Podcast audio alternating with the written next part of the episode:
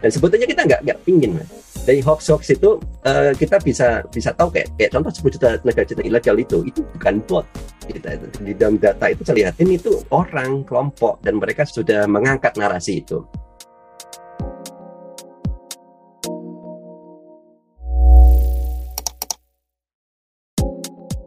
Halo, ketemu lagi di Data Talks channel podcast pertama di Indonesia yang membahas tentang data science. Nah, kembali lagi sama gue Don dari KBR Prime dan gue Lita dari Algoritma yang akan menemani kamu hari ini. Oke, okay. hmm. nah, gimana nih Mas Don? Kita udah cukup lama juga nggak ketemu ya sekarang ya? Iya, sudah beberapa episode kita masih bertemu secara virtual nih Lit.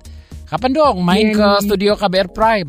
Nah ya, uh, harapkan harapannya sih secepatnya sih Mas Don gitu ya. Biar kita bisa saling cicet ngobrol-ngobrol gak via virtual kayak gini gitu iya benar benar benar benar. Oke kali ini lu uh, hmm. mau kenalin gue sama siapa gitu loh. Atau kita mau ngebahas tentang apa nih Lita ngebahas dulu deh kita mau ngebahas apa dulu?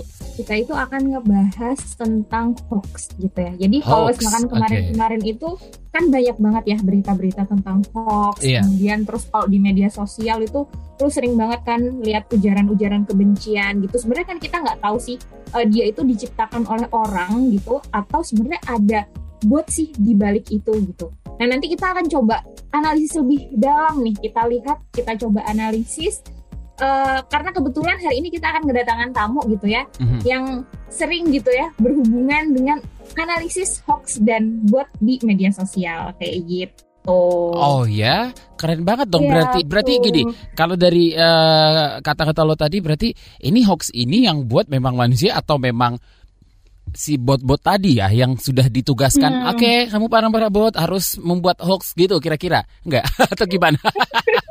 Iya, nanti kita bisa coba analisis kira-kira okay. ini adalah seorang yang membuat isu ini atau sebenarnya memang dia itu adalah ada teknologi bot di balik si ujaran kebencian itu gitu. Oke. Okay. Penasaran kan? Penasaran. Coba-coba kasih tahu siapa okay. nih uh, narasumber nah, kita okay. kali ini. Langsung aja kita sambut Mas Fahmi. Di sini Mas Fahmi adalah kreator drone emprit gitu ya yang menemukan drone emprit. Mungkin kalau misalkan sebelumnya uh, ada yang belum tahu drone emprit itu apa, kita langsung sambut aja Mas Fahmi buat menjelaskan lebih lanjut. Hai Mas Fahmi, apa kabar? Hai, Mas Fahmi, apa kabar? Halo Mas Don, Mbak Lita, Alhamdulillah kabar baik.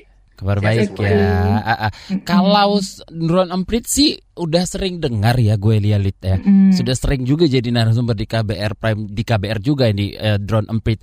Cuman masalahnya dari dulu gue tuh penasaran nih Mas Fahmi ngomong namanya drone armpit armpit atau gimana sih mas sebenarnya?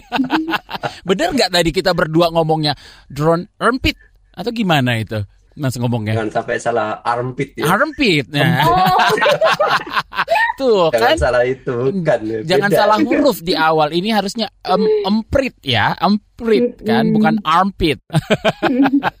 Tapi bener ya ngomongnya emprit. ya? Emprit betul, burung, burung emprit itu loh. Oh, burung gereja, burung okay. emprit yang kecil. Jadi asal mulai kayak gitu ya Mas ya. Dari drone terus juga burung emprit gitu ya. Mm-hmm. Oke, okay. nah kalau tadi Lita bilang kalau Mas uh, Fam ini kan uh, bisa dibilang ahli dalam urusan urusan hoax melalui ya si drone emprit tadi ya.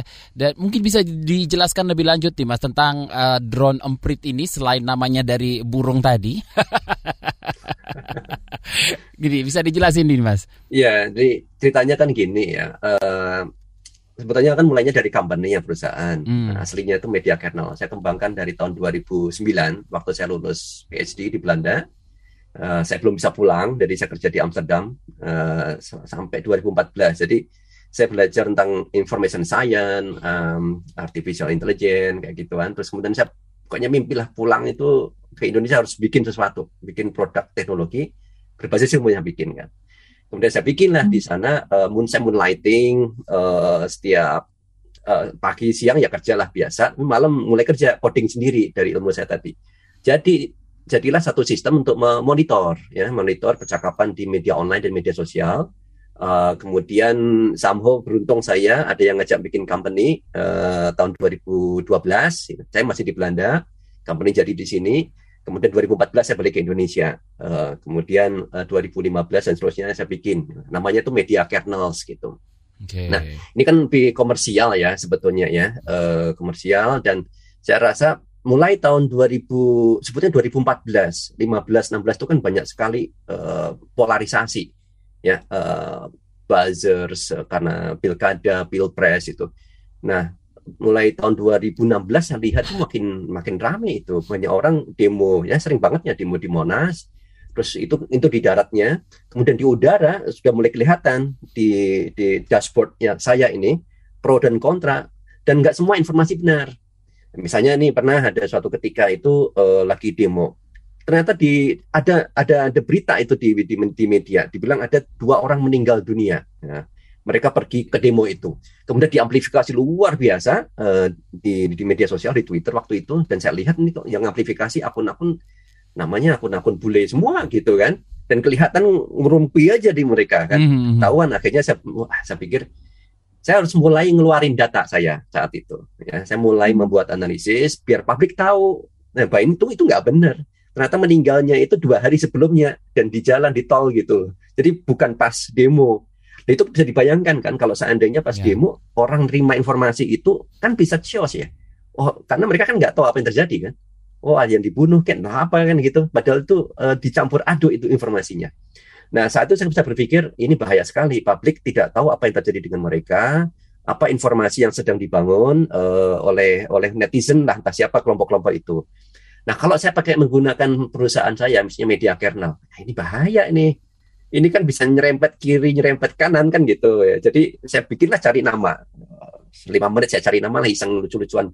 Saya bayangin pakai drone ya terbang di atas Monas. Uh, namanya kan juga drone kan di atas. Yeah, yeah. Tetapi uh, salah satu sumber data yang banyak saya pakai untuk bikin peta itu Twitter. Wah, dari Twitter. Jadi saya bayangin itu burung burungnya Twitter itu terbang di atas Monas. Burungnya kan kecil kayak burung emprit gitu loh. Yeah, yeah, yeah, makanya yeah. ya udah drone okay. dari emprit. I got the name in five minutes. Jadi oh, okay. saya nggak niat apa pun, pokoknya saya mau menutup nama perusahaan saya aja deh. Gitu. Okay. Dengan sesuatu yang lucu. Hmm. Sampai sekarang gitu, gitulah cerita awalnya. Sampai sekarang berarti hanya memikirkan nama lima menit sampai sekarang gitu ya Mas ya. Jadi bisa dibilang momen uh, yang yang membuat Mas Ismail merasa oh oke okay nih, gue harus ambil bagian atau take action dalam let's say meluruskan ya, meluruskan berita-berita yang beredar itu mulai dari yang Mas Fahmi ceritakan tadi ya, berarti ya? Iya betul, 2016 pertengahan hmm. Hmm. Uh, gini. Jadi 2014 kan pilpres, kemudian 15 sudah jadi ya. Nah, uh, pada saat pilpres awal 2014, polarisasinya itu masih belum imbang, -hmm. ya, masih banyak pendukung Pak Jokowi. Yang kontranya itu banyak menggunakan robot itu, nah, jadi belum banyak. Nah, 2015 orang mulai sadar, oh ternyata main media sosial itu rame, asik gitu, dan mereka ah. bisa memenangkan pemikiran. Oke. Okay. Rame-rame orang main di Twitter. Yeah, yeah. Nah sebagai contoh dulu uh, yang dia kayak FPI, FPI itu banyak di jalan kan, di jalan uh, apa itu uh, ada kemaksiatan atau apalah, mereka amar makrufnya itu di jalan. Ya. Tapi setelah lihat kok ini uh, permainannya sudah mulai masuk media sosial, mereka lama di media sosial. Jadi media sosial makin ramai. 2016 sudah mulai ada gerakan uh, uh, pelatihan di media sosial ya, uh, dan 2017 mak-mak juga mulai masuk di sana dan dan seterusnya sampai sekarang lah kita lihat polarisasinya makin kuat. Jadi kira-kira itu. Jadi uh, saya merasa bukan meluruskan sih mas, saya kayak tukang potret aja sebetulnya. Hmm. Saya tukang potret ya fotografer, cuma memotret percakapan aja. Saya share apa adanya biar publik tahu ini loh yang mulai, ini loh narasinya, kalau anda percaya ya hati-hati ya nanti bisa ke sana nih gitu jadi biar tahu aja baik publik itu dari gambarnya drone kayak kayak cermin gitu ya jadi mereka bercermin oh saya itu kayak gini toh gitu simply seperti itu sebetulnya oke okay. jadi uh, drone em emprit ini, aduh, gue selalu takut salah ngomong maksudnya. Jadi drone emprit ini kan bisa uh, digunakan untuk analisis interaksi sosial ya, Mas ya, atau bisa dibilang istilah kerennya social network analysis ya kan yeah. nah ini ini ini kalau kalau uh, Mas Fahmi sendiri mulai tertarik sama SNA ini sendiri sejak itu juga Mas dari 2014 2015 Iya, SNA sendiri itu sudah agak awal ya 2014-15. Hmm. Yeah, yeah. Uh, cuma saya nggak share kan, saya nggak mm -hmm. share. Mm -hmm. Waktu itu juga untuk klien lah, klien kan dari dari pemerintahan ada, dari company juga ada gitu. Kalau di company itu misalnya untuk krisis manajemen, mereka tahu uh, produknya atau company-nya diserang oleh buzzer ada, kita bisa baca gitu. Uh, dan dan itu menarik. Dan waktu itu belum banyak yang bikin, hampir mungkin belum ada bahkan ya yang bikin uh, semacam itu. Ada beberapa tools tapi bikinnya ribet gitu. Harus di download datanya diupload dulu uh, kemudian diekstrak kemudian butuh waktu panjang lah nah kalau Bridge saya bikin dalam waktu 10 menit tinggal masuk kata kunci langsung dapat data langsung bisa tampil tuh SNA-nya social network analysis-nya. Jadi kita bisa langsung tahu dapat preliminary di satu harus dengan sangat cepat itu prinsip saya waktu itu. Hmm, kalau sudah masalah data, terus juga masalah yang istilah-istilah keren nih, bagian Lita nih kayaknya ya. Kalau gue tuh ya, awam sih mas ya, gue cuma host sebenarnya. Jadi tahu tahu social network analysis, ya oke, okay, seperti apa uh, uh, detailnya. Ke kakak Lita dong gimana Kalita itu? Nah, kayaknya aku lebih mau nanya sih Mas kan uh. tadi namanya itu drone emprit gitu ya. Berarti dia akan specifically Mas Fahmi itu ini narik informasi-informasinya itu dari Twitter gitu Mas. Dari data-datanya lah uh, ibaratnya nanti yang akan di training gitu. Ya sumbernya kita pakai OSIN sebetulnya open source intelligence istilahnya itu. Jadi OSIN, ada, ada lagi ada lima baru. sumber data. Okay. ada lima sumber data, okay. news ya, Nah, mm-hmm. itu yang dari media online, media online itu kemudian media sosial itu Twitter, Facebook, Instagram dan YouTube gitu. Mm. Dan ya, sampai sekarang dari dulu sampai sekarang itu apalagi sekarang yang paling mudah dapetin data kan Twitter. Dan karakter mm. Twitter itu yang terbuka, uh, less echo chamber lah. Echo chamber tapi enggak echo chamber kan orang gema itu orang mm. ngobrol di antara mereka saja. Yeah. Kalau di Facebook itu misalnya ya kita ngobrol di antara follower-follower kita kan. Susah informasi kita mm. tuh nyebrang ke orang yang kelompok yang berbeda itu kadang-kadang kita nggak tahu mereka omong apa kalau kita nggak masuk di sana ya di Instagram juga sama modelnya kita kan hanya lihat di, di timeline kita yang kita follow follow saja hmm. tapi kalau Twitter enggak Twitter itu kita follow tapi dari entah dari mana pun itu bisa bisa saling nyambung gitu. Uh, dari akun yang enggak followernya sedikit tetapi itu kontroversial tuh bisa nyebar ke mana-mana dengan sangat mudah dan kita bisa tahu dengan mudah orangnya siapa jadi echo chambernya kurang Makanya sangat cocok itu dipakai di Twitter itu uh, Twitter itu untuk memanipulasi opini publik secara nasional dan internasional itu. Hmm. Uh, jadi kira-kira itu. Uh, kemudian dapetin data dan karakter dari platform Twitter yang sifatnya sangat terbuka itu sangat menguntungkan untuk untuk membaca ya apa yang terjadi di di percakapan publik gitu. Uh, kita juga sama analisis misalnya Facebook itu agak susah hmm. ngambil datanya. Pernah waktu itu saya khusus itu ngambil misalnya tentang Papua uh, kan ada uh, gerakan itu uh, dan setiap tanggal 1 Desember. Nah, Desember itu kan ada bintang kejora ya hari ulang tahun KKP di sana ya. Dan mereka hmm. bikin gerakan nasional internasional. Jadi ada Free West Papua Campaign namanya. Jadi di Free West Papua Campaign itu Facebook group. Dan itu ternyata banyak Free West Papua Campaign yang gedenya. Kemudian Free West Papua Campaign uh, Australia, Melbourne, Belanda, Jerman, banyak sekali. Hampir hmm. lebih dari 20 Nah, itu saya analisis ambil komplek datanya biar tahu ini bagaimana mereka mencoba memanipulasi, uh, membuat konten sehingga uh, narasi mereka itu nyebar di dalam grup-grup jaringan mereka gitu. Ini ada saya sudah bikin analisis itu, tapi memang repot banget ngambil datanya itu susah. Itu Facebook.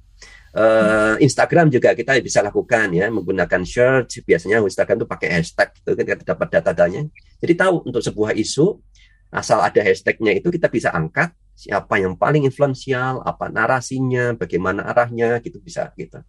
Uh, kalau di di YouTube juga sama kita kita lakukan, uh, tapi biasanya kan YouTube agak berbeda ya. Timeline sesuatu yang trending itu sangat tergantung pada follower. Kalau followernya kayak Deddy Kobuzer itu mau ngomong apa pun pasti rame gitu kan. Uh, yang kecil-kecil susah naik. Tapi kalau di TikTok, di Twitter kecil-kecil tapi begitu kontroversial tuh bisa itu viral gitu.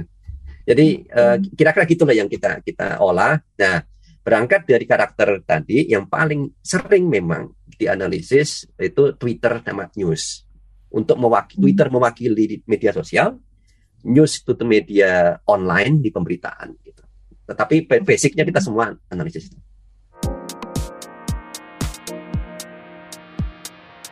Oke, tadi mungkin kan uh, sekilas juga udah sempat disinggung masalah bot gitu ya Mas ya. Biasanya kan di Twitter memang kita platform yang cenderung terbuka apa adanya gitu ya udah ibaratnya cablak lah kalau semakan di Twitter kayak gitu ya nah itu kira eh, kira-kira gimana sih mas karakteristiknya berita eh, berita-berita yang dia itu sebenarnya hoaxnya itu diciptakan oleh ya emang orang-orang yang benci gitu ya atau sama yang bot itu kira-kira karakteristiknya kelihatan nggak sih mas?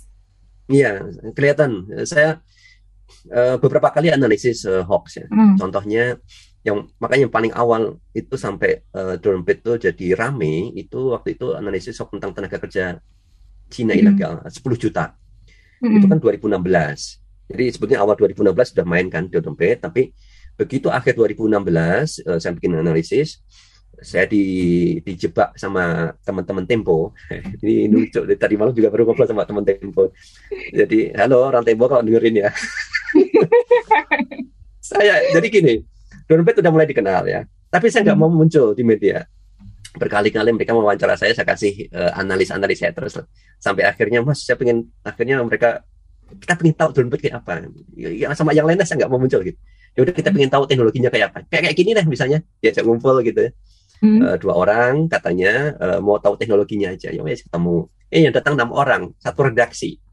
Hmm. Ya, redaksi mereka nggak bawa apa-apa, hanya fotografer saja. Saya terangin bla bla bla itu. Itu ternyata mereka merekam apa yang saya omongin.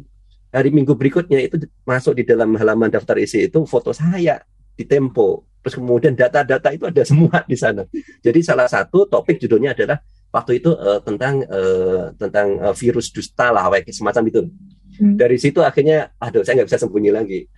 Hmm. Orang jadi tahu, kemudian di mata Najwa dan seterusnya. Nah, dan sebetulnya kita nggak nggak pingin, man. Dari hoax hoax itu uh, kita bisa bisa tahu kayak kayak contoh 10 juta tenaga kerja ilegal itu itu bukan bot kita di dalam data itu saya lihatin itu orang kelompok dan mereka sudah mm -hmm. sudah mengangkat narasi itu. Ada juga yang sifatnya bot. Beberapa kali saya coba uh, analisis contoh nih. Orang menggunakan bot pertama kali untuk nyebarin hoax kalau itu sifatnya black campaign. Jadi mereka nggak mau tanggung jawab kalau kena. Uh, yang pernah kena itu contoh itu si bintang Emon bintang Emon. Oh oke okay, oke okay. sempat ya, rame ya Mas ya. ya. Nah waktu itu kan uh, kasusnya novel Baswedan sudah diputuskan kan, yang yang nyiram itu cuma dikasih dua tahun kan karena dianggap tidak sengaja. Nah tentang bintang Emon bikin sesuatu yang lucu kan kok tidak sengaja, tidak sengaja itu viral. Nah bintang yeah. Emon kemudian difitnah, dibilang dia menggunakan apa narkoba dan lain-lain kan ada yeah. gambar Iya, nah, datanya sempat. itu cuma tiga akun itu, tiga akun robot, followernya nggak banyak. Jadi kalau kalau mau ditelusuri aman, nggak ada yang memulai, robot yang mulai. Nah setelah hmm. setelah itu di, muncul, kan muncul akhirnya rame. Uh, ada yang ngangkat, oh ini dasar Emon kayak gitu, uh, kan jadi rame. Kemudian hmm. uh, pendukungnya bintang Emon uh, uh, apa solidarity dong, nggak nggak kayak lama, di berikutnya langsung rame banget. Jadi hmm. yang bikin hoax dan yang itu robot tuh, tapi yang bikin rame itu udah manusia, yaitu pendukungnya Emon tadi. Ini sebagai contoh. Ada juga pas uh, pilpres, ya pilpres. Begitu uh, awal ada hoax, uh, ada black campaign juga sama. Salah satu capres di, di fitnah juga sama lah konten-kontennya kayak kayak gitu juga kayak bintang Emon tapi lebih ke hmm. pornografi hmm. dianggap gitu nah itu robot yang bikin yang bikin robot-robot ini kan orang jadi itu modelnya yang bahaya Nah, jadi kalau kita bicara hoax yang banyak menyebar selama ini kita kita apa uh, bahas ya uh, baik itu oleh teman-teman Mavindo, Cek Fakta, mereka kan mencoba mendibang ya.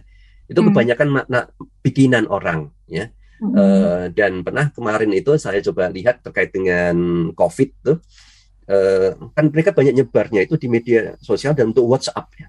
Itu paling hmm. banyak itu WhatsApp. Yeah dan itu ya kadang nyebar mereka bikin hoax itu di di uh, di YouTube pendek gitu terus uh, dicampur-campur pokoknya orang akhirnya ngeklik lagi. Jadi ada satu hoax itu yang sampai di bapak saya saya bilang pak pokoknya kalau ketemu sesuatu kasih saya deh saya analisis. Saya lihat itu. Itu benar-benar kalau ini mas kita lihatnya itu kayak film ya. Hoax itu dikasih musik Hollywood eh musik Hollywood musik ya Hollywood ya. Jadi kan film kayak dong dong dong nah jadi emosinya kan kena isinya itu nggak karu-karuan nggak kadang nggak masuk akal dicampur-campur tapi orang terbawa emosi. Ya disentuh dari si emosinya. Dalam waktu tiga hari aja udah tujuh ratus ribu itu di, di di view gitu. Berapa duit? Ya banyak. Dan sekarang kan lihat banyak sekali konten-konten fitnah yang sengaja dibikin dan itu nyebar. Jadi uh, uh, paling banyak kalau saya bisa bilang hoax itu dibuat real manusia uh, dan hmm. ada sengaja ada niatan ekonomi ada uh, karena ideologi kan gitu ya terus kemudian ada kayak pilpres itu berarti kan dibayar dia itu kan gitu nah hoax yang sengaja di awal itu dibuat oleh oleh bot misalnya itu kalau yang benar-benar sifatnya tadi berbahaya, eh, black campaign, fitnah, gitu. Mereka pengen aman, baru kemudian di start dengan bot. Gitu. Hmm, wow.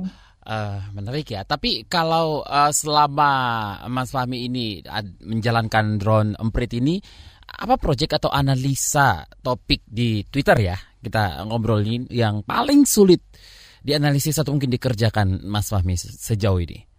Um, sebetulnya basicnya kan gini ya. Hmm uh, selama ada percakapan kita bisa analisis dengan mudah. Itu aja prinsipnya. Kalau nggak ada percakapan ya nggak bisa kita analisis. Okay. Sering ada pertanyaan, bisa nggak dibongkar ini, bla bla dan seterusnya. Saya cari nggak ah, nggak ada tuh orang ngomong gitu. Ngomongnya di WhatsApp ya gimana? Saya bisa tahu. WhatsApp kan nggak bisa di capture. Jadi pada dasarnya uh, kita kalau main big data, yang paling susah itu dapetin data nomor satu itu, dapetin data yang valid. Ya, Begitu kita dapat data valid, udah masuk ke dalam sistemnya dompet itu kan di, disimpan, hmm. dianalisis, udah ketahuan semua mas. Pola-polanya itu gampang sekali dibaca gitu. Uh, dan sering itu saya kalau dulu ya masih masih rajin tuh wartawan telepon mas Ismail ini ada lagi isu ini bla bla bla saya belum tahu mas sebentar lagi naik naik gojek gitu ya naik gojek saya masukin kata kunci di dompet 15 menit saya udah dapat sambil naik gojek gitu. Hmm. naik, naik ojek gitu. Langsung tahu itu oh isunya ini ini, ini. dia udah tunggu mas uh, setengah jam lagi sampai rumah gitu kan. Telepon ya. Kemudian saya bisa bicara padahal awalnya saya nggak tahu sama sekali. Jadi selama itu ada data bisa kita lakukan. Yang susah itu adalah kalau nggak ada data itu.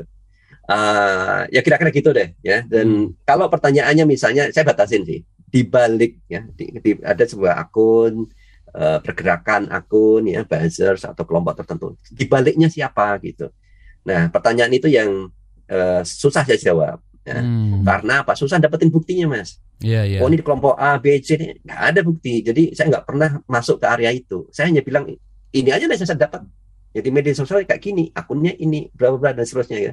Jadi kemudian saya serahkan kepada analis, mungkin publik untuk mereka berkreasi pikirannya. Tuh mau mikir di belakang itu seperti apa gitu.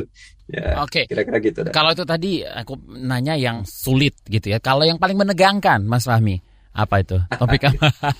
Kepo nih gue di Mas Fahmi. Ya pernah. Eh. beberapa yang saya bilang tadi itu eh, saya nggak tahu kadang-kadang saya mungkin naif gitu ya. Eh, saya melihat oh ini ini hoax nih ini bahaya nih informasi ini. Orang kok dimanipulasi dengan kelompok akun ini. Ya udah saya bongkar aja. Oh, gitu. Okay. dan ternyata dia marah gitu. Udah direncanakan baik-baik kayak gitu. Kemudian ternyata kok dibongkar sama drone breed kayak gitu. Ya kan nggak dibilang kalau itu permainan kan ya saya juga nggak tahu kan gitu dibongkar. Nah hmm. itu orang ini marah sama saya. Uh, orang sama saya ada gitu. Nah salah satu contoh juga kayak KPK eh, ya KPK waktu itu kan wah ini banyak sekali akun apa hashtag-hashtag yang bilang KPK akan baik-baik saja perubahan RUU KPK itu akan menguatkan dan seterusnya ini kan bukan dari publik ini dari sekelompok akun gitu kan kecil dan hmm. menggunakan giveaway ngangkatnya kan kecil kan tapi mengangkat terus teman kemudian ada Taliban saya lihat betul Taliban hmm. kayak ini kan isu-isu aja bikinan kan saya yeah. lah yeah. itu sebagai contoh ya kadang-kadang itu juga saya juga nggak tahu kadang naif gitu ya. Pokoknya salah share ke publik biar tahu. Ya ternyata ada yang tersinggung gitu dah. Kayak okay. gitu dah. Dan dampaknya kadang ya ada server di hack gitu kira-kira itu. Tapi ya kita udah tahu modelnya kan kita secure. Ada server yang di depan mau dihajar silahkan. Habis itu kita up dengan server yang baru. Oke, okay. ini ini satu pertanyaan. Aku gue nggak tahu ini ini masuk uh, ranahnya uh, Mas Fahmi atau mungkin sesuai dengan yang kita obrolin sebelumnya. Tapi penasaran sih Mas Fahmi. Tadi kan kita ngobrolin akun-akun bot itu sering menjeber-jeber hoax kayak gitu. Ya. Tapi uh, apakah akun bot itu juga bisa digunakan untuk membuat satu topik atau yang ya ya pasti sih karena rame dibicarakan. Tapi selama ini yang dibicarakan hoax karena yang jelek-jelek mulu gitu loh. Misalnya membuat suatu hal yang baik untuk jadi trending topik misalnya Mas Fahmi. Itu bisa dikerahkan juga nggak sih si akun-akun bot ini? Ya bisa, bot itu bisa buat positif, buat negatif. Pasti ada selalu dua sisi ya. Botnya gitu ya. sih, ya. ya termasuk yang waktu itu pas pilpres yang saya angkat ini kok ada bot bot negatif yang bikin uh, apa black campaign kan ada satu hmm, lagi hmm, bot hmm. positif yang mengamplifikasi program-program salah satu calon bisa gitu ya banyak sekali mas ya itu sering sekali penggunaan bot uh, untuk yang kebaikan ya untuk hmm. pesan baik itu jauh lebih banyak jauh lebih banyak kalau menurut saya ya saya perhatikan jauh lebih banyak sekarang sekarang ini nah kalau pas pilpres mah ya jangan tanya lah semuanya ya Nah, lain cerita, mereka bikin manipulasi buat banyak dipakai. Tapi setelah itu banyak dipakai untuk yang positif-positif gitu. Misalnya uh, mempromot uh, uh, film. Yeah. Uh, uh, ada waktu itu itu uh, menarik. Ada saya bikin analisis kan. Uh, film Tilik tahu ya? Film Tilik yeah, kan tahu. film pendek. Mm -hmm. Oh, viral mm -hmm. sekali. Viral. Dan pada saat yang sama itu ada film juga um, sejarah Islam Nusantara apa itu ya? ya kan ada, ada. dari teman-teman X X HTI kan gitu. Mm -hmm. Nah, kalau bikin percakapan yang yang dari analisis saya, karena tilik itu sangat natural, yang yeah. banyak ngomong itu manusia betulan gitu. Yeah. Eh, begitu yang film satunya, ini kenapa manusia lebih sedikit, cyborgnya lebih banyak dan robotnya tinggi. Mm -hmm. Hampir separuh percakapan itu oleh robot gitu. Karena memang artinya uh, film itu hanya di klaster tertentu, publik nggak tertarik untuk bicara. Makanya mereka perlu robot.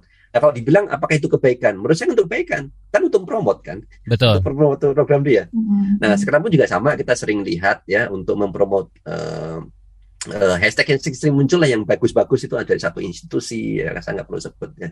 Uh, banyak lah itu mereka lakukan itu. Itu kan untuk kebaikan juga kan. Mm. Menurut Jadi, mereka kebaikan buat mereka. Jadi ini bisa uh, berbeda dengan buzzer ya Mas Fahmi ya beda beda. Beda. Ya? Kalau buzzer kan orang, mm-hmm, mm-hmm. buzzer itu orang. Uh, kalau bot itu bot itu akun di program, ya. Bisa jadi yang yang ngerjain tuh uh, satu buzzer bisa nanganin 20 akun, ya kan bisa yeah, di, yeah. di program. Ada mm-hmm. program-program misalnya mungkin Hotsuite atau apa itu kan aplikasi-aplikasi yang kita bisa schedule, scheduling gitu. Oke, saya punya beberapa akun dan kadang akun ini akan akan ngeposting ini di jam tertentu ini jam tertentu. Masing-masing orang nangani sampai 20 atau 50. Kalau banyak orang kan bisa jam tertentu di di program yeah. sehingga kenaikan uh, kenaikan jumlah postingan yang mengandung tagar tertentu itu mereka manipulasi itu algoritmanya Twitter sehingga jadi trending. 200 tweetan aja udah bisa bikin trending tuh. Karena hmm. mereka tahu kapan harus naikin jangan 200 200 pasti awal mungkin 50 eh, dulu di menit berikutnya kemudian 100 menit berikutnya 150 kayak itu misalnya jadi ketahuan masuk di trending di di radarnya trending topik muncul ya. Nah harapannya setelah ditangkap oleh buzzer nah tadi buzzer kan mengamplifikasi uh, itu lebih mudah lagi kemudian masuk ke uh, influencers yang followernya banyak mengamplifikasi udah nggak perlu lagi kita robot gitu karena sudah diamplifikasi oleh orang. Oke. Okay. Oke okay, oke. Okay. Jadi uh, mungkin Mas Fahmi mau nanya nih, tak kalau tadi kan kita lebih ngebahas tentang hoax gitu ya, drone emprit untuk menganalisis hoax. Sebenarnya kalau misalkan untuk hal lain nih, misalkan lebih ke menganalisis karakteristik karakteristik dari usernya si Twitter sendiri itu bisa nggak sih Mas sebenarnya?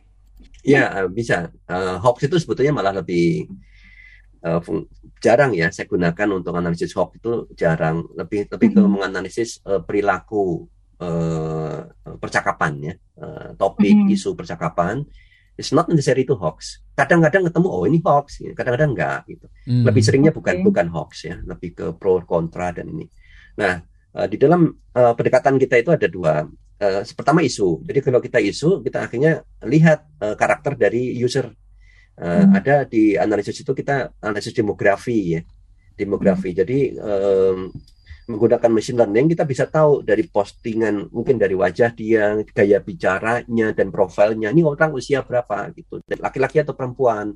Uh, dia jenis organisasi kan ada akun organisasi atau akun manusia orang person gitu. Nah ini kan bisa dapat per akun kita lakukan itu. Jadi kan akhirnya kan kita bisa tahu in general untuk sebuah percakapan siapa yang punya bicara Ya, waktu itu saya tes misalnya percakapan tentang uh, waktu itu RUU Omnibus Law. Kemudian ada yang bicara hmm. tentang uh, anak-anak di Poppers itu ngangkat tentang uh, Wiji Tukul, jadi puisi Wiji Tukul. Kita lihat, hmm. saya lihat tuh banyak anak, -anak muda yang bicara, ya usia hmm. di bawah 19 20 itu paling tinggi.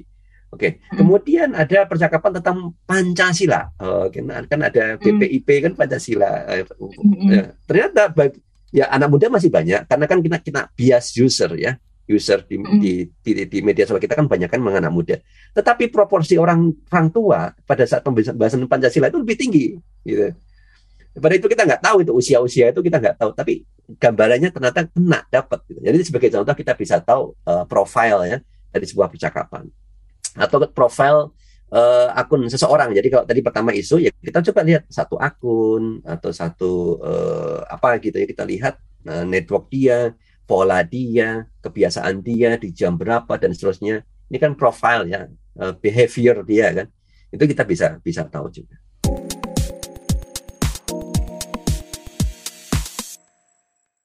Oke, okay. Mas Fahmi, kalau ngomongin soal data science nih di Indonesia khususnya ya, eh, apa sih permasalahan terbesar yang harus jadi perhatian kita dan kalau menurut Mas eh, Fahmi sendiri, apakah Indonesia ini itu dalam penerapan data science-nya bisa dibilang ketinggalan dari negara lain atau seperti apa nih Mas Fahmi? Ya, kalau dibilang ketinggalan menurut saya sih enggak ya. Hmm. Coba kita cek aja misalnya cari di Google uh, data scientist uh, job Indonesia misalnya gitu. Hmm. Udah udah cukup banyak ya dan cukup banyak dan memang di monopoli sih perusahaan-perusahaan itu itu saja misalnya perusahaan yang mengandung data big data ya, ya Tokopedia, Grab, Kalapa, kemudian perusahaan asuransi kayak Coinworks juga kayak gitu kan, hmm. kan bagaimana hmm. mereka membaca.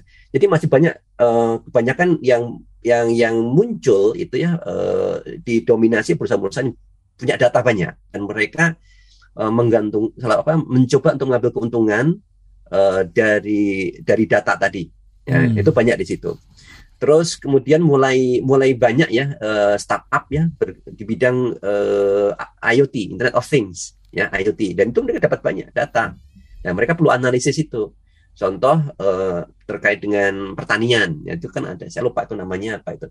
Fishery juga salah satunya ya Kemudian yang untuk pertanian itu mereka menggunakan peta satelit. Itu dibeli kan bisa ya. Eh, foto foto apa aerial foto dari satelit kan bisa dapat uh, tinggal beli misalnya tuh nggak tahu datanya setiap hari kan dapat updatean ya. Jadi kita bisa dapat data hampir real time kondisi uh, vegetasi tanamannya ini ditanamin apa gitu kan. Atau sudah mulai panen atau lagi kekeringan atau apa kan mereka dapat tuh. Jadi butuh data science itu big data analitik untuk mulai. Jadi anak muda sudah mulai ke sana.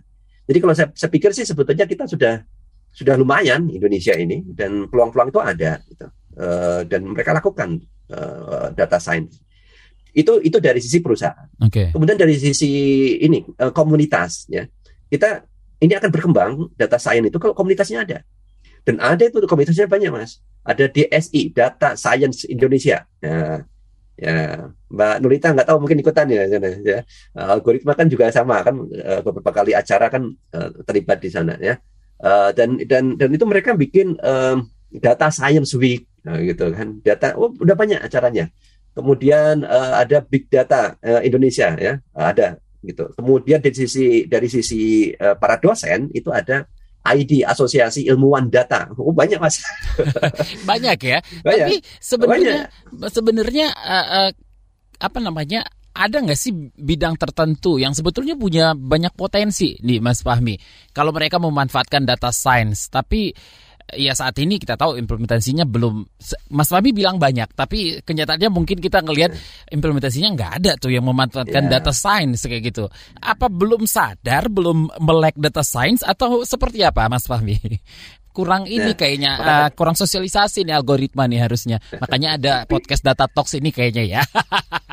Ini benar benar benar nah jadi gini kalau kalau saya melihatnya uh, Uh, kalau dikatakan tadi jawaban saya pertama Indonesia ketinggalan enggak enggak ketinggalan yeah, kalau yeah. soal itu mm. ya hmm. karena kita memang ada ada uh, startup ada unicorn yang mereka pasti sudah menggunakan itu uh, cuma memang itu kan nggak banyak ya cuma perusahaan-perusahaan yang gede-gede yang membutuhkan itu banyak yeah. dan pertanyaan Mas tadi benar bagaimana dengan yang lain-lain gitu Betul. nah uh, ini yang yang ya masalahnya kan ada di data uh, katakan kita mau mau me membuat satu startup kopi deh misalnya ya. Yeah. Yang paling ramai itu. Saya suka sekali kopi. Misalnya ada startup kopi. Ada nggak kemudian mereka mulai berpikir menggunakan big data atau data science gitu ya untuk me mengembangkan bisnis kopinya gitu. Hmm. Jarang kan gitu. Jarang. Padahal itu data hmm, tentang kopi ya. kan ada, percakapan tentang kopi juga ada. mereka lebih banyak pendekatannya menggunakan uh, ya udah um, apa uh, common wisdom ya. Uh, harus tahu kebutuhan di lokasinya ada di mana. Yeah, kemudian yeah. di situ banyak anak muda atau tidak dan seterusnya ya. Dan kayak, kayak gitu. Nah um, memang betul. Jadi uh, potensi yang lain-lain belum nerapin big data banyak ya. Dan ini sebetulnya potensi kan peluang ya. Peluang bagi teman-teman yang masuk mau masuk big data tidak selalu harus fokus di perusahaan-perusahaan besar tadi. Masih terbuka opportunity untuk membuat perusahaan kecil, startup atau apa yang berbasis big data. Kenapa kok ini belum? Misalnya mungkin satu nomor satu itu data. Mereka kadang nggak nggak tahu dapat datanya dari mana. Itu bisa nggak kemudian dapetin data yang open source. Kayak Downblade ini uh, saya sangat diuntungkan dari sumber data yang melimpah dan gratis kayak kayak ngambil aja di udara gratis kayak Twitter, news, yeah, yeah. Facebook, Instagram. Saya diuntungkan dengan itu. Tapi mm -hmm. begitu di luar itu, yeah. kadang susah dapetinnya. Nah kalau kita bisa nih kayak algoritma dan lain-lain tuh uh, fokus ya teman-teman tuh mulai fokus di bidang-bidang tertentu uh, membuat oke okay, uh, big data and data science that works. Gitu. Artinya ada fokus ke best practice, uh, praktek, contoh yang kemudian begitu diterapin mudah diterapin dan menguntungkan mas gitu direplikasi oleh orang-orang. Oh gampang bisa direplikasi juga gitu. Hmm. oleh mereka yang mungkin awam tentang big data juga. Nah kalau kita bisa fokus ke sana eh, saya pikir lama-lama akan banyak sekali contoh-contoh implementasi big data yang kecil-kecil itu dan mudah direplikasi. Begitu itu ini bisa. Uh, saya yakin ini uh, yang tadi mas bilang pot banyak tapi potensinya belum tergarap nanti akan tergarap dengan dengan pendekatan itu Wow. Oke, okay. kalau begitu apa nih tips and triknya Mas Fahmi buat orang-orang yang pengen belajar data science karena to sebelum ada uh, podcast ini juga udah dengerin data science, waduh, udah blinger dulu gitu. Apaan lagi nih gitu loh. Udah kebayangin data-data yang you know kayak semacam seorang yang harus di depan komputer yang harus beberapa jam di depan komputer gitu. Itu itu pikiran yang langsung terlintas gitu, Mas Fahmi. Begitu mendengar soal data science, tips and tricksnya nih, Mas Fahmi.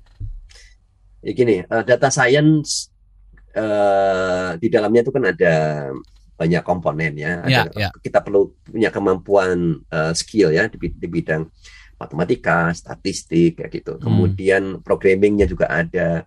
Kemudian kita harus tahu uh, knowledge domainnya ya, oke okay, tentang tentang UKMKM mungkin, tentang ekonomi, tentang kesehatan. Jadi mau di bidang mana ini kan? Kemudian kemampuan kita untuk memvisualkan dan mengkomunikasikan, jadi storytelling dengan data. Jadi ada empat empat skill tadi yang harus dimiliki. Nah, oke okay, kita bicara satu aja. Kalau kita bicara soal saya mau belajar statistik gitu, kan hmm. orang langsung gampang kan oh, statistik pakai Excel ini berarti ada fungsi statistik A, B, C dan seterusnya. Yeah. Kan sudah banyak kita ajarin. Tapi bicara saya mau belajar data science blank mas, gak kebayang. ini masih sangat abstrak, ya kan? Nah itu yang gue ada empat ini. Mas. Ya. ya, makanya pertama yang harus dilakukan itu, hmm. saya kira nih ya untuk mempromot juga adalah contoh gitu. Contoh-contoh data dan kita ngomong banyak banyak sekali kan ya komunitas juga banyak dan seterusnya. Begitu kita meeting ketemu uh, bicaranya sudah spesifik tuh algoritma untuk uh, uh, learning untuk keperluan bla bla dan seterusnya. Tapi orang belum tahu ini gimana start dari collecting data mulai awal nah. menggunakan dan mudah mm-hmm. mengolahnya sampai memvisualkannya dan bermanfaat dan menguntungkan secara ekonomi misalnya gitu. Betul. Enggak kebayang. Masih potong-potongan, ya kan? Mhm. Padahal data science itu lengkap kan dari awal sampai akhir terus data science itu harus menghasilkan uh, insight yang actionable. Mm-hmm insight yang bisa dimanfaatkan untuk pengambilan kebijakan, untuk aksi dan seterusnya kan gitu. Di di drone itu saya lakukan itu uh, di beberapa klien yang saya lakukan pertama ini uh, sebuah institusi gitu. Saya udah tahu, oke okay, kita menganalisis satu satu isu, saya udah punya format. Ada namanya formatnya yang banyak umum tahu oh, itu ada kayak policy brief ya kan. Ya kan ini dasarnya kan dari media ya. Orang kita ingin tahu opini publik, kita ingin tahu uh, isu-isu tertentu. Kemudian itu untuk kebijakan berarti kan produk yang kita hasilkan adalah policy brief. Mm -hmm. Tapi uh, user kadang-kadang nggak biasa membaca policy brief. Kita ngobrol gitu, Pak, yang dibutuhnya apa? Oh, saya butuh pokoknya setiap jam 7 pagi sebelum rapat, saya langsung tahu apa yang terjadi di daerah saya. Oh, Oke, okay. eh, kalau kayak gitu apa yang Bapak butuhkan untuk bisa membuat Bapak tahu gitu kan? saya butuh peta. Uh, di peta itu kelihatan tuh warna merah, kuning, hijau gitu ya. Ini, ini merah ini berarti ini saya harus perhatian di situ. Merahnya kenapa? Saya tahu ini mungkin karena penyakit, kenapa? Contohnya ini di Jawa Barat ya waktu itu. Dan saya tahu program-program. Akhirnya apa? Jadilah satu dashboard yang belum pernah saya buat sebelumnya. Cocok hanya kebutuhan dia gitu. Jadi uh, akhirnya apa? Big data itu kemudian disajikan dalam dashboard itu bisa memberikan action. Oh, ini ada masalah di daerah Cimahi Nah, kaitannya dengan penyakit yang ngomong ini akun ini dan komplainnya tentang kelihatan di teksnya di situ. Nah, harus langsung di channel ke siapa? Mungkin dinas atau OPD terkait, ya kan? Oh, atau mungkin ada ketidakjelasan informasi. Oh, ini ada hoax, dibuatlah kemudian rilis uh, informasi yang benar. Jadi big data ini memberikan action, mas. Hmm. Nah, ini sebagai sebagai contoh kan. Dan ini untuk yeah. orang lain beda lagi, ya kan? Untuk klien yang lain beda lagi. Saya butuh yang lain. Nah, hmm. Ini sebagai contoh uh, kebetulan kan produknya kan produk informasi ya, jadi mudah. Untuk yang lain-lain mungkin eh, bagaimana cara meningkatkan uh, penjualan produk dan seterusnya terkait dengan kopi dan dan lain-lain. Nah, uh, mesti kan banyak banyak banyak isu. Nah ini yang harus kita buat itu. Saya kira itu yang jadi tantangan nih uh, PR kita nih. Ya. Mungkin mau nambahin juga ya. Nah, tadi kan Mas Fahmi juga udah bilang kalau misalkan mau belajar data science itu ada banyak skill yang harus diasah gitu ya Dan ya mulai dari skill statistika, programming. Oke lah mungkin kalau statistik kita oh kita dari berarti belajar Excel aja udah oh udah tahu nih fungsi-fungsinya gitu ya statistiknya. Nah tapi gimana nih dengan programmer apalagi bisnisnya gitu ya Masnya apalagi apa ada datanya juga. Nah itu mungkin bisa join nih di algoritma data science school gitu ya mungkin buat pemirsa atau eh, pendengar yang pengen belajar tentang data science bisa langsung join aja di algoritma data science school gitu. Ini sekalian promosi juga ya ini. Lengkap ya. Di, di situ ada semua ya. Iya, di situ ada semua. Jadi mulai dari okay. gimana belajar statistiknya, kemudian narik insight datanya, okay. sampai nanti menghasilkan sebuah decision gitu yang bermanfaat ya, gitu. Oke, okay. nah itu sudah gampang banget tuh. Kita pengen belajar tentang uh, data science, tinggal bergabung dengan algoritma gitu ya, Lit ya. Iya, betul. Oke, okay. terakhir nih mungkin uh, sebelum uh, kita akhirin pembicaraan nggak kerasa sudah hampir satu jam juga ini kita ngobrol nih, Mas Fahmi. Uh, harapan Mas uh, Fahmi sendiri untuk data science di Indonesia ke depannya seperti apa, Mas Fahmi? Harapan saya tentu berkembang terus ya karena uh, kita kita kalau kita ngelihatnya kita lihat internet saya tuh melihat data mas. Internet is about information itu data about bit ya 0101 tapi isinya mengandung informasi di sana. Dan di, di bawahnya ada data dan data itu ada dua jenis yang dua hanya 20% yang terstruktur. Yang dalam bentuk kolom-kolom tabel yang bisa kita olah olah dengan mudah. 80 persennya itu tak terstruktur dan di semuanya itu eksponensial. Ya. Kalau kita bicara masa depannya, inilah jadi oilnya kita ini. Ya. Uh, sekarang bagaimana uh, anak-anak muda uh, kita bisa mencoba banyak di situ, banyak banyak kemudian uh, mengolah informasi, data untuk semua aspek. Ya.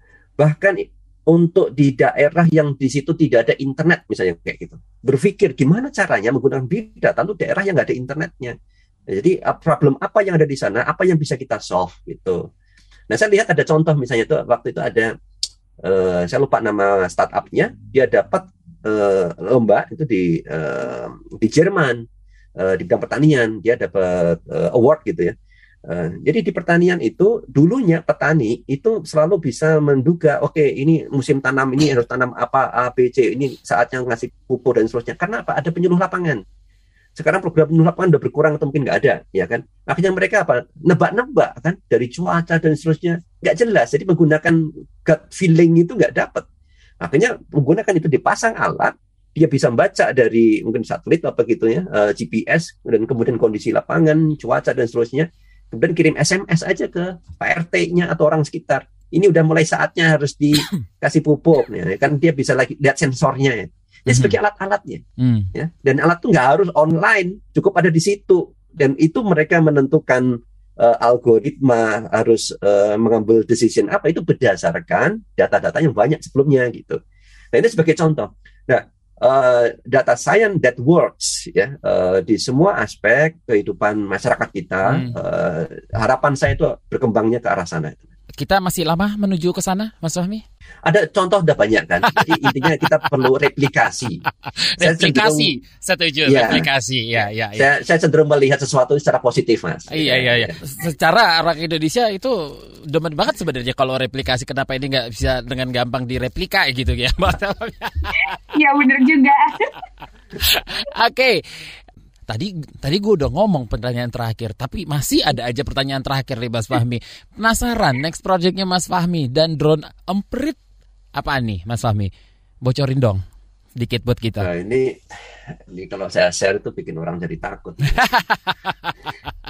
Seru nih kayaknya Mas ya. Fahmi iya, gitu ya. Iya, iya. Gini, uh, yang kita lakukan sekarang ini dengan drone emprit itu kan memonitor OSINT ya, open source intelligence gitu dan data-datanya terbuka, siapa pun bisa melakukan itu, kemudian membuat jadi insightful. Oke, okay, that's done. Ya, berkembang teruslah featuresnya. Nah, sekarang kita lagi mencoba masuk ke uh, apa collect informasi yang lebih spesifik bisa untuk profiling bisa untuk uh, macam-macam gitu dengan sumber data macam-macam selama ini saya lihat banyak produk-produk itu datangnya dari luar khususnya kan dari Israel kayak gitu ya dan kalau kalau institusi kita menggunakan itu pasti kan juga kita nggak tahu dengan backdoornya dan dan seterusnya ya. jadi kita juga lagi mengembangkan itu bagaimana uh, media monitoring dan analitik kemudian uh, untuk profiling tapi untuk hal yang yang positif jadinya um, untuk kejahatan dan seterusnya itu kan banyak ya. Uh, jadi harus dikip untuk yang seperti itulah yang moralitinya uh, harus dijaga kan gitu. Uh, bahwa hal-hal banyak sekali kayak kayak pinjol. Kita, kita banyak sekali masalah mas. Laporan-laporan itu soal pinjol ini kenapa nggak bisa ditangkap? Kemudian mm -hmm. penipuan yang ada di perbankan secara online itu banyak sekali yeah. uh, dan Ya, hal kayak gitu itu kan bisa sebetulnya uh, dengan berbagai sumber data kita olah analisis sehingga kita bisa membantu untuk me mengetahui ini me lokasi di mana kemudian dipecahkan lah gitu. Uh, mungkin secara hukum kayak atau mungkin pendekatan edukatif kayak atau apa gitu. Ini sebagai salah satu contoh ya uh, yang lagi kita kembangkan arahnya ke sana. Wow, cannot wait ya. Kalau kata Nasan, cannot wait, cannot wait. Oke, okay. nah itu dia tadi obrolan kita bersama Mas Ismail Fahmi dari Drone Emprit. Terima kasih atas obrolan yang luar biasa ini, Mas Fahmi. Terima kasih juga Sama-sama, mas. sudah Mas Fahmi. Uh, uh, mem membuka pikiran saya tentang data science tadi. Sampai ketemu di lain kesempatan, Mas Fahmi. Makasih Mas Fahmi uh, sudah sharing bareng kita gitu ya. Ada banyak ilmu dan insight menarik nih gitu. Nah itu dia tadi obrolan kita bersama Mas Ismail Fahmi dari Drone Emprit. Semoga informasi tadi dapat menambah wawasan kita dan lebih membuka pengetahuan kita seputar data science. Sampai jumpa di episode selanjutnya. Bye-bye.